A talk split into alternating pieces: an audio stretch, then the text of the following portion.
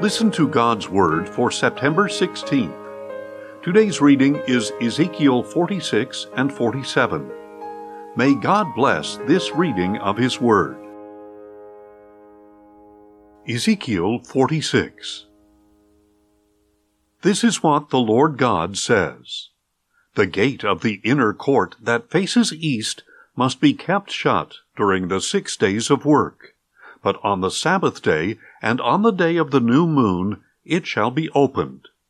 The prince is to enter from the outside through the portico of the gateway, and stand by the gatepost, while the priests sacrifice his burnt offerings and peace offerings. He is to bow in worship at the threshold of the gate, and then depart. But the gate must not be shut until evening. On the Sabbaths and new moons, the people of the land are also to bow in worship before the Lord at the entrance to that gateway. The burnt offering that the prince presents to the Lord on the Sabbath day shall be six unblemished male lambs and an unblemished ram. The grain offering with the ram shall be one ephah, and the grain offering with the lambs shall be as much as he is able, along with a hin of oil per ephah. On the day of the new moon he shall offer a young unblemished bull, six lambs, and a ram without blemish. He is to provide a grain offering of an ephah with the bull, an ephah with the ram, and as much as he is able with the lambs, along with a hin of oil per ephah. When the prince enters, he shall go in through the portico of the gateway, and he shall go out the same way. When the people of the land come before the Lord at the appointed feasts, whoever enters by the north gate to worship must go out by the south gate, and whoever enters by the south gate must go out by the north gate. No one is to return through the gate by which he entered, but each must go out by the opposite gate. When the people enter, the prince shall go in with them, and when they leave, he shall leave. At the festivals and appointed feasts, the grain offering shall be an ephah with a bull, an ephah with a ram, and as much as one is able to give with the lambs, along with a hin of oil per ephah. When the prince makes a free will offering to the Lord, whether a burnt offering or a peace offering, the gate facing east must be open for him. He is to offer his burnt offering or peace offering just as he does on the Sabbath day. Then he shall go out, and the gate must be closed after he goes out. And you shall provide an unblemished year old lamb as a daily burnt offering to the Lord. You are to offer it every morning. You are also to provide with it every morning a grain offering of a sixth of an ephah with a third of a hin of oil to moisten the fine flour a grain offering to the Lord. This is a permanent statute. Thus they shall provide the lamb, the grain offering, and the oil every morning as a regular burnt offering. This is what the Lord God says. If the prince gives a gift to any of his sons as an inheritance, it will belong to his descendants. It will become their property by inheritance. But if he gives a gift from his inheritance to one of his servants, it will belong to that servant until the year of freedom. Then it will revert to the prince. His inheritance belongs only to his sons. It shall be theirs. The prince must not take any of the inheritance of the people by evicting them from their property. He is to provide an inheritance for his sons from his own property so that none of my people will be displaced from his property. Then the man brought me through the entrance at the side of the gate into the holy chambers facing north, which belonged to the priests. And he showed me a place there at the far western end, and said to me, This is the place where the priest shall boil the guilt offering and the sin offering, and where they shall bake the grain offering so that they do not bring them into the outer court and transmit holiness to the people. Then he brought me into the outer court, and led me around to its four corners, and I saw a separate court in each of its corners. In the four corners of the outer court there were enclosed courts, each forty cubits long and thirty cubits wide. Each of the four corner areas had the same dimensions. Around the inside of each of the four courts was a row of masonry with ovens built at the base of the walls on all sides. And he said to me, These are the kitchens where those who minister at the temple will cook the sacrifices offered by the people. Ezekiel 47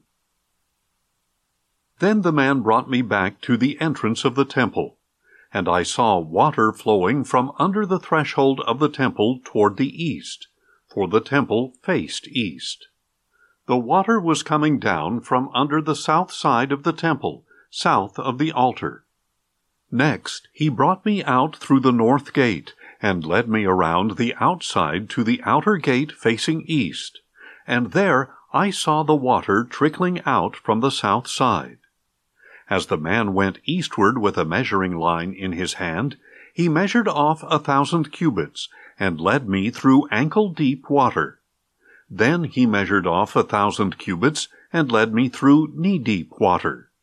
Again he measured a thousand cubits, and led me through waist deep water. Once again he measured off a thousand cubits, but now it was a river that I could not cross because the water had risen and was deep enough for swimming, a river that could not be crossed on foot. Son of man, do you see this? he asked. Then he led me back to the bank of the river. When I arrived, I saw a great number of trees along both banks of the river. And he said to me, This water flows out to the eastern region and goes down into the Arabah. When it empties into the sea, the water there becomes fresh.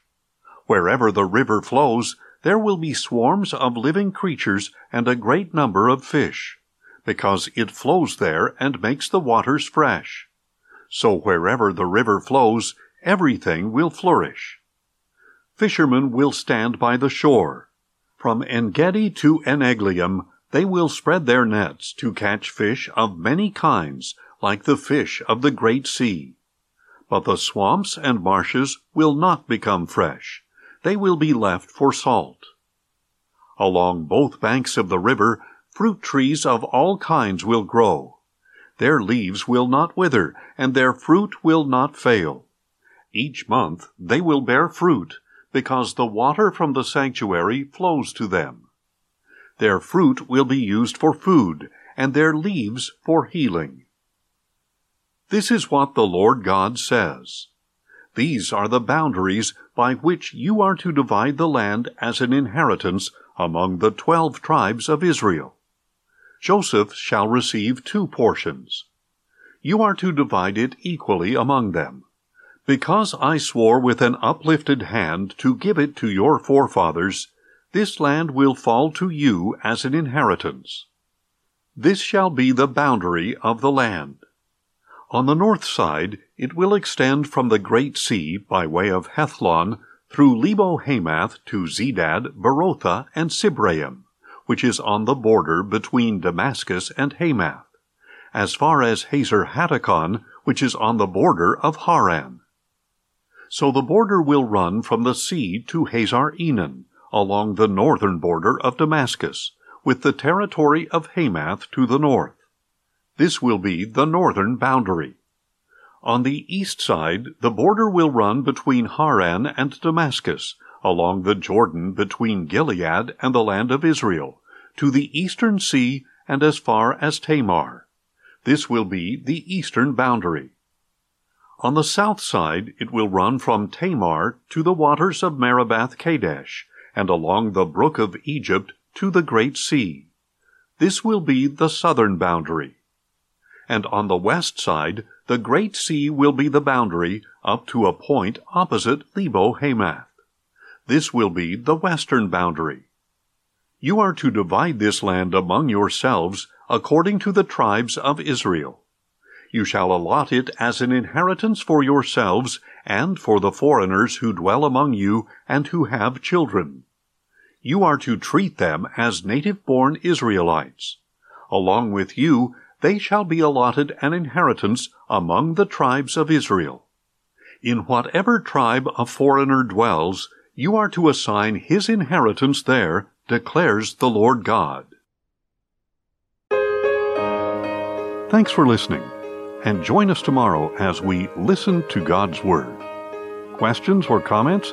Email us at info at listentogodsword.org.